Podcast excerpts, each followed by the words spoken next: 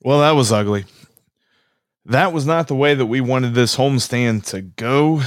Two and four in six games is not good. And this is the bad time of year to really be doing that. And I understand. I, I have got some thoughts. We're gonna kind of give a little bit of a positive spin on this, but the overall feeling that Reds fans are feeling right now is dread because there's not many games left, and the Reds are toying with this whole playoff notion. In fact, now they are a game, they are a half game out of the second wild card spot as the Padres beat the Astros yesterday and took that spot back. Now, does the road ahead look good?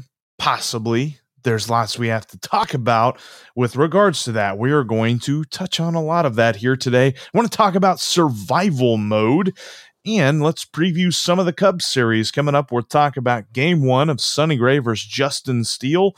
Plus, I've got a Cub with a bat that you need to look out for. We'll talk about all of that here in just a minute as we get going on today's Locked On Reds.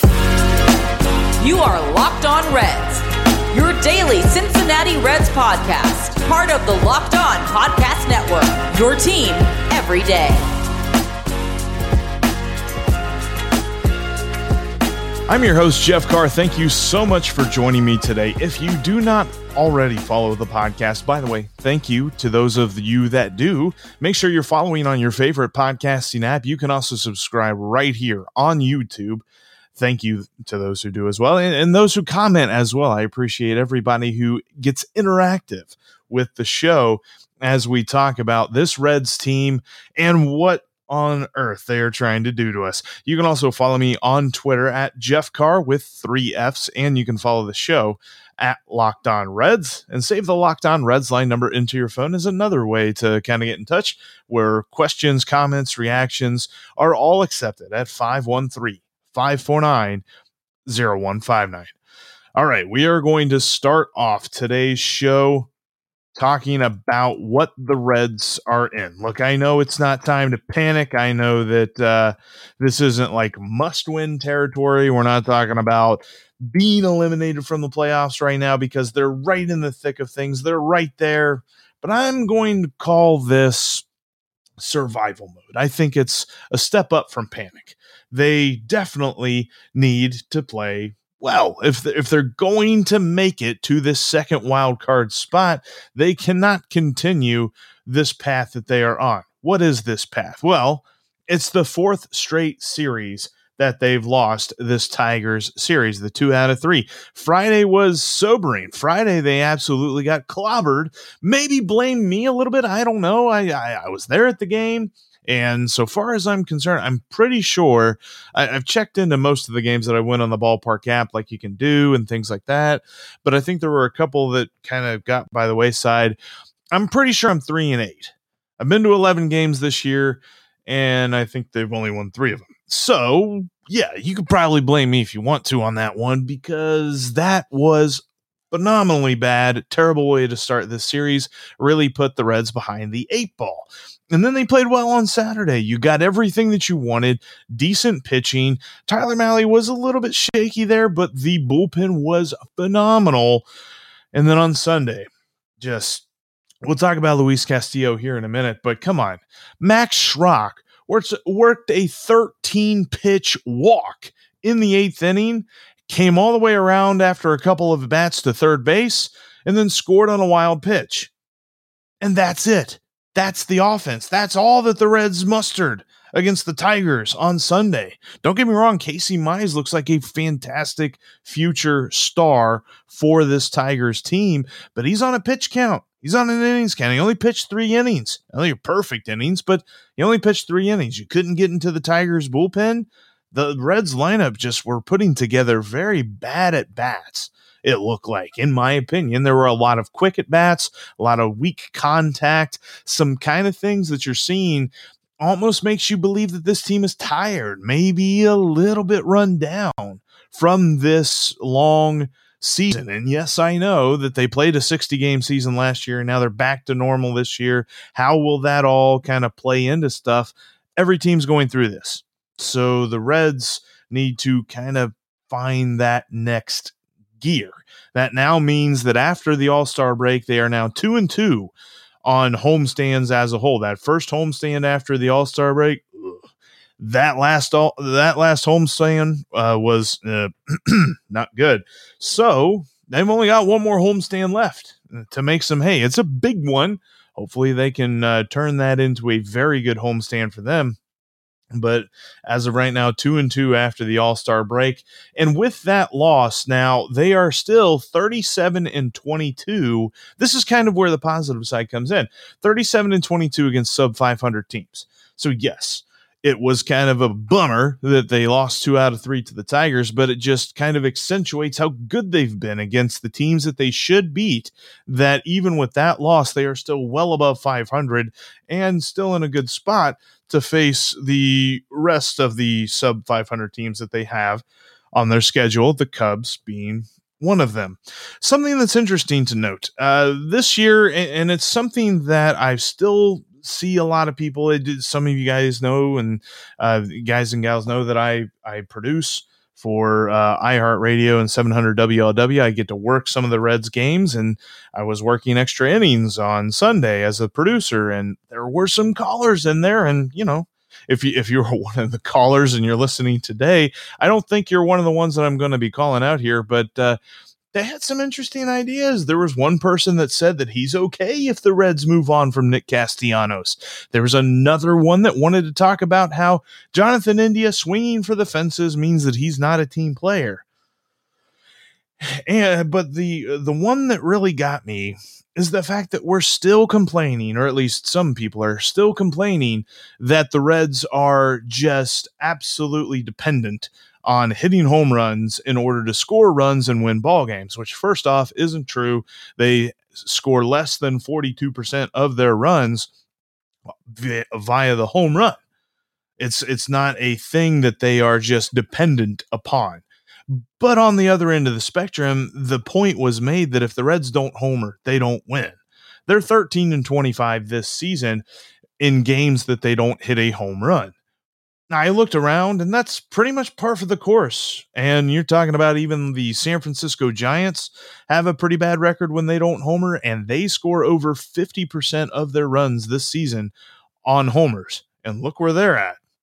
Uh, I think it's kind of a weird take. So I'm not going to fixate on that, but I just want to throw that out there. If you're listening to the Locked On Reds podcast today and you want to get a little educated, there you go. So you hear somebody talking about how the Reds have to hit a home run to score a run to win a game that's simply not true. But one thing that I did notice after the All Star break, when it comes to playing at home, kind of broke broke it down a little bit. Pitching at home since the All Star break, the Reds have the second most inning pitch out of any team in the major leagues. They have the 11th best xFIP, so ERA predictor, 4.03, the 12th best strikeout to walk difference percentage, 15.9. So you take your strikeout percentage minus the walk percentage, 15.9%. And the second highest BABIP, BABIP against them, B A B I P, batting average on balls in play, 329. So they're getting a little unlucky and they're kind of just league average when it comes to pitching. Something that I would have thought was a little bit worse, to be honest with you. I, I felt like the pitching's really been killed by their own home cooking. On the other end of the on the other side of the coin, you've got the hitting. Since the All Star break at home, the Reds are tied for first in runs scored. They are actually tied with the Blue Jays, and you think of the Blue Jays as a pretty good uh, lineup. They're eighth in weighted runs created plus, though, so still top 10 in the major leagues, but they have a weighted runs created plus of 112. Just in case you're not sure what weighted runs created plus is, it's an all inclusive stat. Kind of takes everything all together into this fancy math formula and comes up with a number. And 100 is league average. The Reds are 12% better than league average as a whole. And they're seventh in isolated power, which is slugging minus batting average. They have a 211 ISO, which is pretty good, seventh in Major League Baseball. And they're tied for fifth with the White Sox in walk rate at 10.4%. And it's worth noting that the highest in the league since the All Star break when it comes to games at home, the highest walk rate in the league is 10.9%. So they're not that far off. So, and, uh, the the one thing that has been the biggest criticism, of course, has been the Reds against left-handed pitching. I've thrown a lot of numbers at you. Here's one more number: the Reds against left-handed pitching at home have a weighted runs created plus of 92. Other word, in in other words, there are only four teams that are worse than them against left-handed pitchers.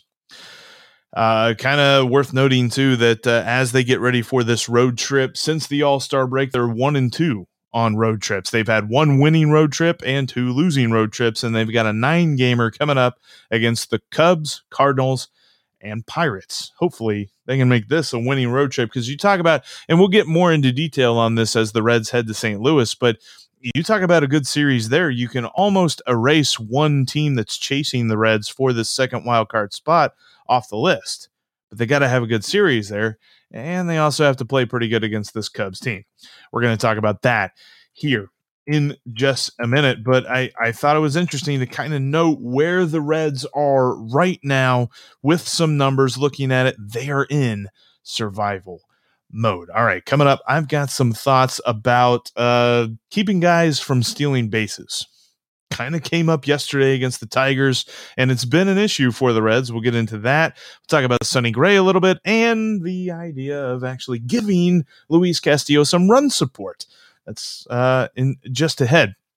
Before we talk about that, though, l- uh, let me know if this sounds like you. you. You're watching the game live on TV.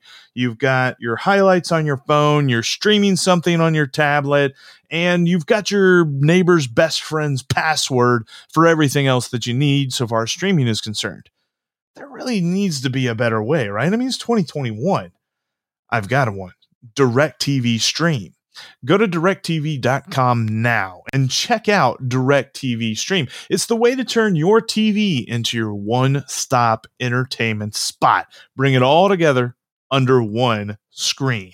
And DirecTV Stream will help you do that. It'll consolidate all the best shows, your sports, your streaming, and everything in between all in one television. It is time to bring your television into the 21st century with DirecTV Stream check it out at directv.com.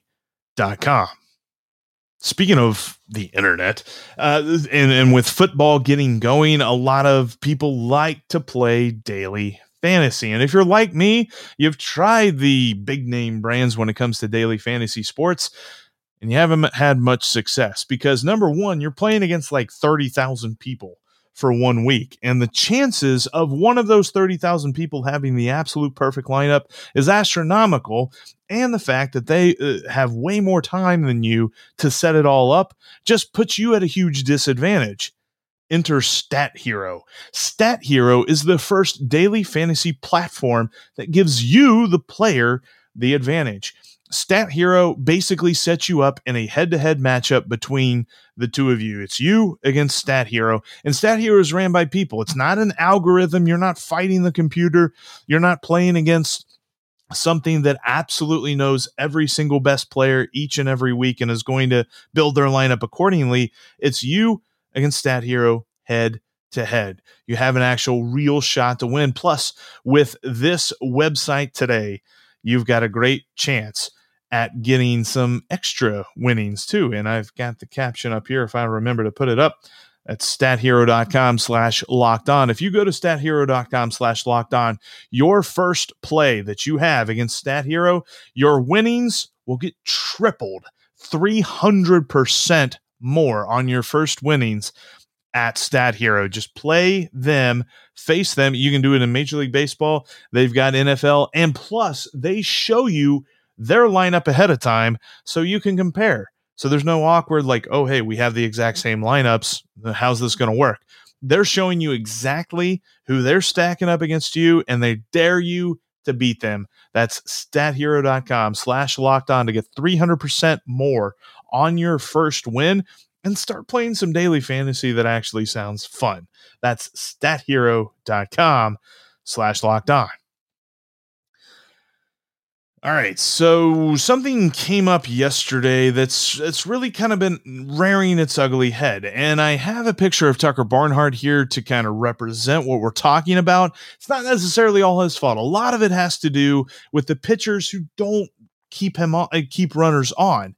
Yesterday there was a situation where the Tigers had runners on first and third with one out. That's a double play tailor made situation, and Luis Castillo was pitching. And enter uh, Robbie Grossman on first base. He he just got on. He actually has a little bit of propensity to steal. You would think that would kind of be in the back of Luis Castillo's mind, or at least maybe Tucker Barnhart would let him know and they would keep him on. He did try to throw over once to hold him back, but at the end of the day, there was a pitch that Castillo threw, looked like a changeup. It was kind of in the dirt, hard for Tucker to get to. And Robbie Grossman had about the easiest steal ever. So now it's second and third with one out. Joey leaves the first base, you know, leaves the first base bag where he was covering to hold the runner on. He goes back into his normal position. Then Jeimer Candelario hits a ground ball perfectly where Joey would have been if the runner was on first. And instead of a tailor made double play right to Joey Votto, who now is not there, it turns into a triple that scores two runs for the Tigers. And I know that this is a very finite example. I'm looking very uh, focused, very tunnel visiony at this one specific thing, but all season long, it's been a thought in the back of my mind. The Reds don't do a good job of limiting the other team's ability to steal bases, whatever that might be. They face teams with varying uh, appetites for getting stolen bases. I know that the Marlins like to steal a lot more than maybe the Giants do, or something like that. There's teams that are built for it, and there's teams that aren't, and there's teams that understand that. And there's teams like the Reds who actually kind of buy more into the sabermetrics of stolen bases are nice, but they're really too much of a risk. I, am not here to talk about the merits of the Reds stealing more. I'm here to talk about the fact that they don't limit them and they should. When it comes to the Reds limiting opponents' uh, steals and run game and everything like that, 66 steals have happened against the Reds this year. That was going into yesterday's game, actually. So now it's more than that. And the Reds have a 22% caught stealing rate. First of all, league average is 25%. So the Reds aren't even up to league average.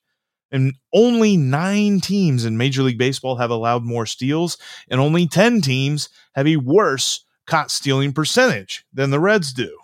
Now, to really dive into it, there's not a ton more statistics than that. That's kind of all there really is when it comes to base stealing. I know that there are some some places, and I was trying to find them and I couldn't find them. But you can talk about how runners go from first to third. Uh, there was a play yesterday that you could plainly see Akil Baddoo. This was against Brad Brach, but Akil Baddoo, who was on first after being walked by Brach, was started as the pitch was thrown. Had it not been swung at, Baddoo would have stolen second base easily, but it was swung at and contact was made, and he was able to go all the way from first to home with no trouble whatsoever because base running seems to be just at will against this Reds team. This is something that should they make the playoffs, the the other team is going to absolutely exploit as much as possible. You talk about if the Reds are in a one game wild card series situation against the Dodgers, Trea Turner's going to run all over them. Mookie Betts, guys like that. It's going to be easy money for them. How do the Reds combat that? I don't know that this is something that they can change at this point. Something to worry about a little bit uh, if I'm being straight honest. Something else that really struck me when when I was watching yesterday's game is the fact that run support for Luis Castillo has become almost non-existent. La Piedra has been pitching very well. Now, don't get me wrong, that was a terrible start against Cleveland a couple of weeks ago, but for the most part, in his last seven starts, he's been pitching phenomenally. You know what's not been phenomenal? His run support. Now, all year long, the number on him, his average runs scored while he's pitching is 4.2. That's whatevs. That's okay. That's not going to really blow anybody out of the water. That's not really going to tell you that, oh, okay, he's not getting enough, whatever. In the last seven starts, though, he's only gotten 1.85 runs per game, 13 total runs in seven starts. Now it gets even worse when you consider the fact that the Reds scored five runs against the Twins, which was his start on August 4th, the first of this seven game stretch that I'm looking at. Five against the Twins, which was a win, and six against the Marlins, which was also a win. The other five games, two, sorry, five games, two total runs scored by the Reds to help this poor dude out. You got to be one fantastic pitcher to help your team win when your team isn't scoring for you. So people that want to harp on like records and well, you know, Luis Castillo's got to be better because the Reds aren't really good whenever he pitches because they don't win more than they lose. That's a little short sighted to me. He can't score all those runs for him. I mean, he can kind of help out a little bit. You know, he can get some pitcher magic going, but for the most part, he needs his lineup to step up, and they've not been doing that a lot of the reason has been that the lineup hasn't stepped up as a whole. There's been a very long period now where, sure, they'll have a couple of games where they score a bunch of runs, and then they'll have a lot more games where they don't score any or they don't, you know, they only score a couple, kind of like yesterday. But for the most part, Luis Castillo, good pitching performances. Reds not getting any wins because they're not giving him any run support, which kind of leads me into talking about who's next. Sonny Gray. Sonny Gray coming up here in Chicago. We're going to start kind of okay, the, the weekend, it's behind us. The bad series against the Tigers, we'll put it back.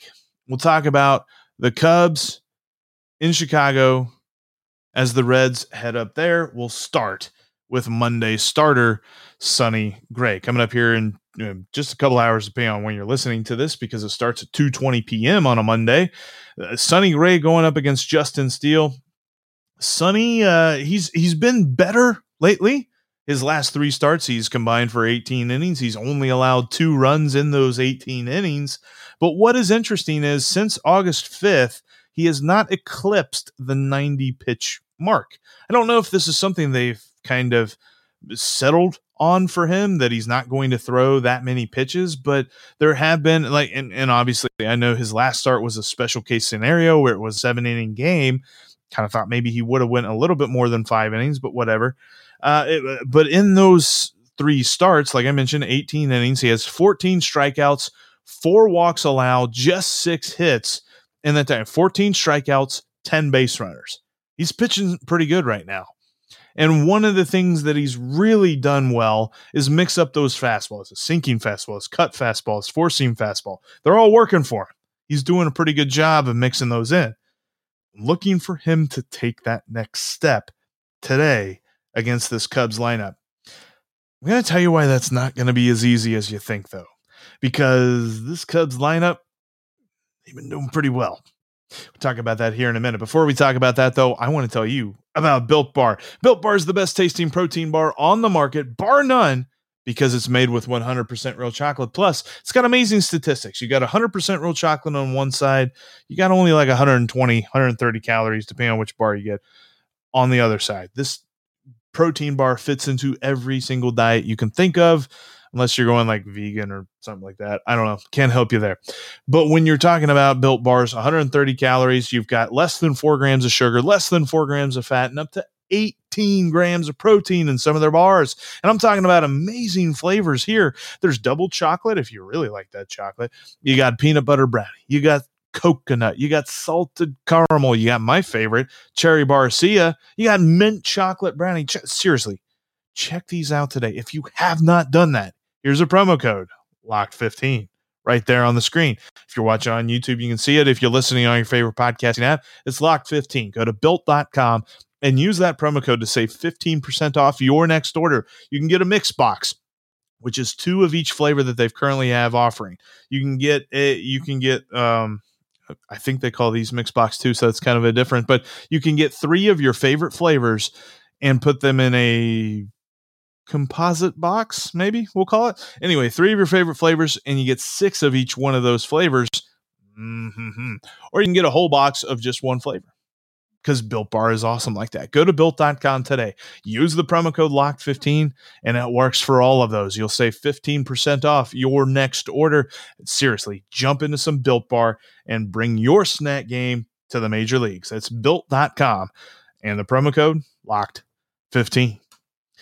Also, check out betonline.ag. Hit a bit of a snag here recently with uh, my tips and stuff like that. So, don't have any tips today for you, but you can still take advantage of this 100% more offer. Go to betonline.ag, enter the promo code locked on, and you'll get 100% more on your initial deposit. Plus, they've got a great promo right now NFL 100. If you put that promo code in, you can get up to $25 back on your wager for the Thursday night game between the Cowboys and the Buccaneers. So if you put $25 on the Cowboys or the Buccaneers and it doesn't work out, they'll refund you that money. It's a free bet.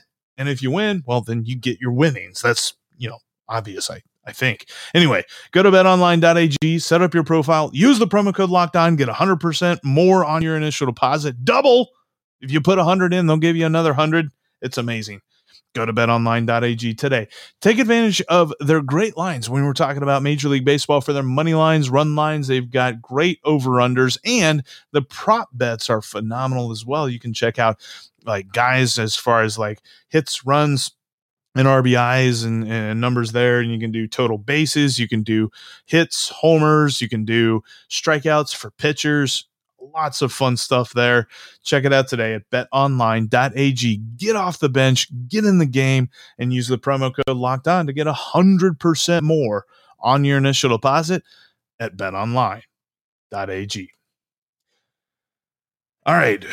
Reds got a series here coming up against the Cubbies. We're talking about the Chicago Cubbies. Now, initially, you're probably thinking, well, Jeff, the Cubs aren't very good, are they? They're having a pretty bad year.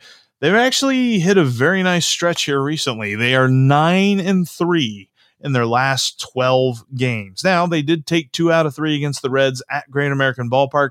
They then ended up getting swept at home by the Kansas City Royals. So that took them back to earth a little bit. But ever since then, they've been pretty good.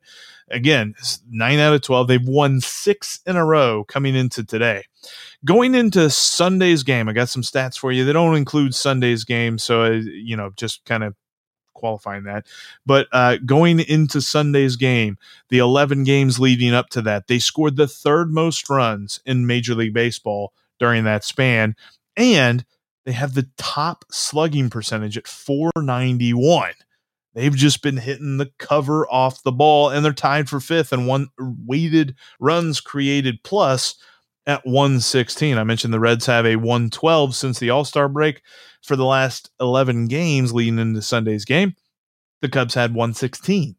They're getting lucky though. They do have a 336 BABIP, but and which is you know second highest in Major League Baseball during that span, and league average is around 295 there. So maybe they're getting a little bit lucky.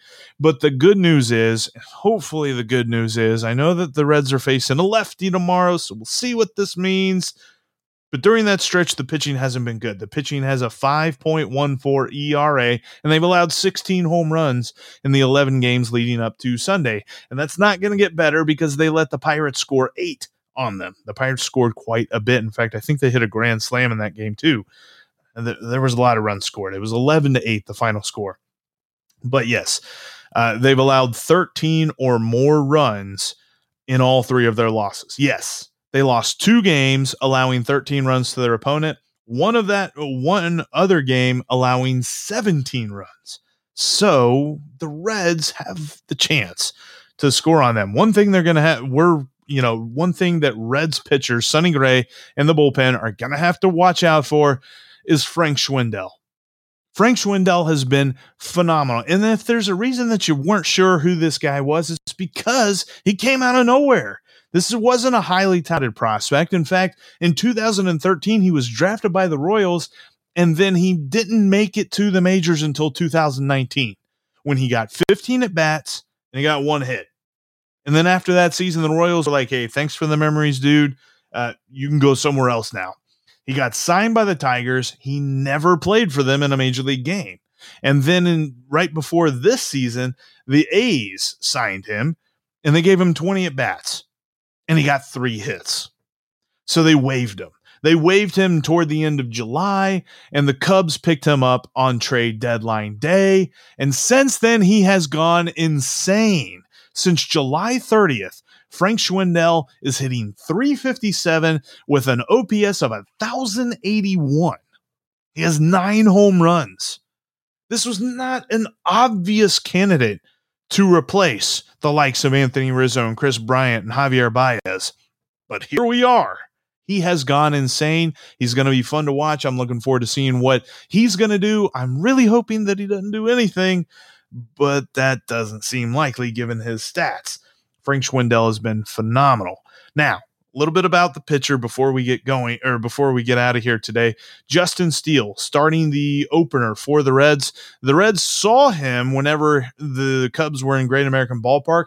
You remember that was the one game that they won. They scored a ton of runs in that game. They only scored two off of Justin Steele. He pitched four innings. He actually got a lot of weak contact and plenty of strikes with his four seamer and his slider. He got more whiffs than he allowed balls in play. He had 13 whiffs. He only allowed 12 balls in play. And all five of his strikeouts were on his four seamer, though it's also worth mentioning he gave up a two run home run to Jonathan India on that very same four seam fastball pitch. So there's a little bit of Jekyll and Hyde with it. How do the Reds attack him? Because he is a left handed hitter or a left handed pitcher who's okay. There's not a lot of tape on him, though. That's kind of the MO. I mean, it, when you think of guys who dominate the Reds this season, it's been league average to well below league average left handed pitchers or lefties that don't have a whole lot of tape on them. Justin Steele fits that mold. Steele put together his best performance of the season against the Twins in his last start, September 1st. He only pitched five innings. Now, He's not pitched any more than five innings. In fact, he hasn't pitched any more than 90 pitches in any uh, outing. In fact, I think the highest he's had is like 87 or 88 pitches. So he hasn't even gotten into 90.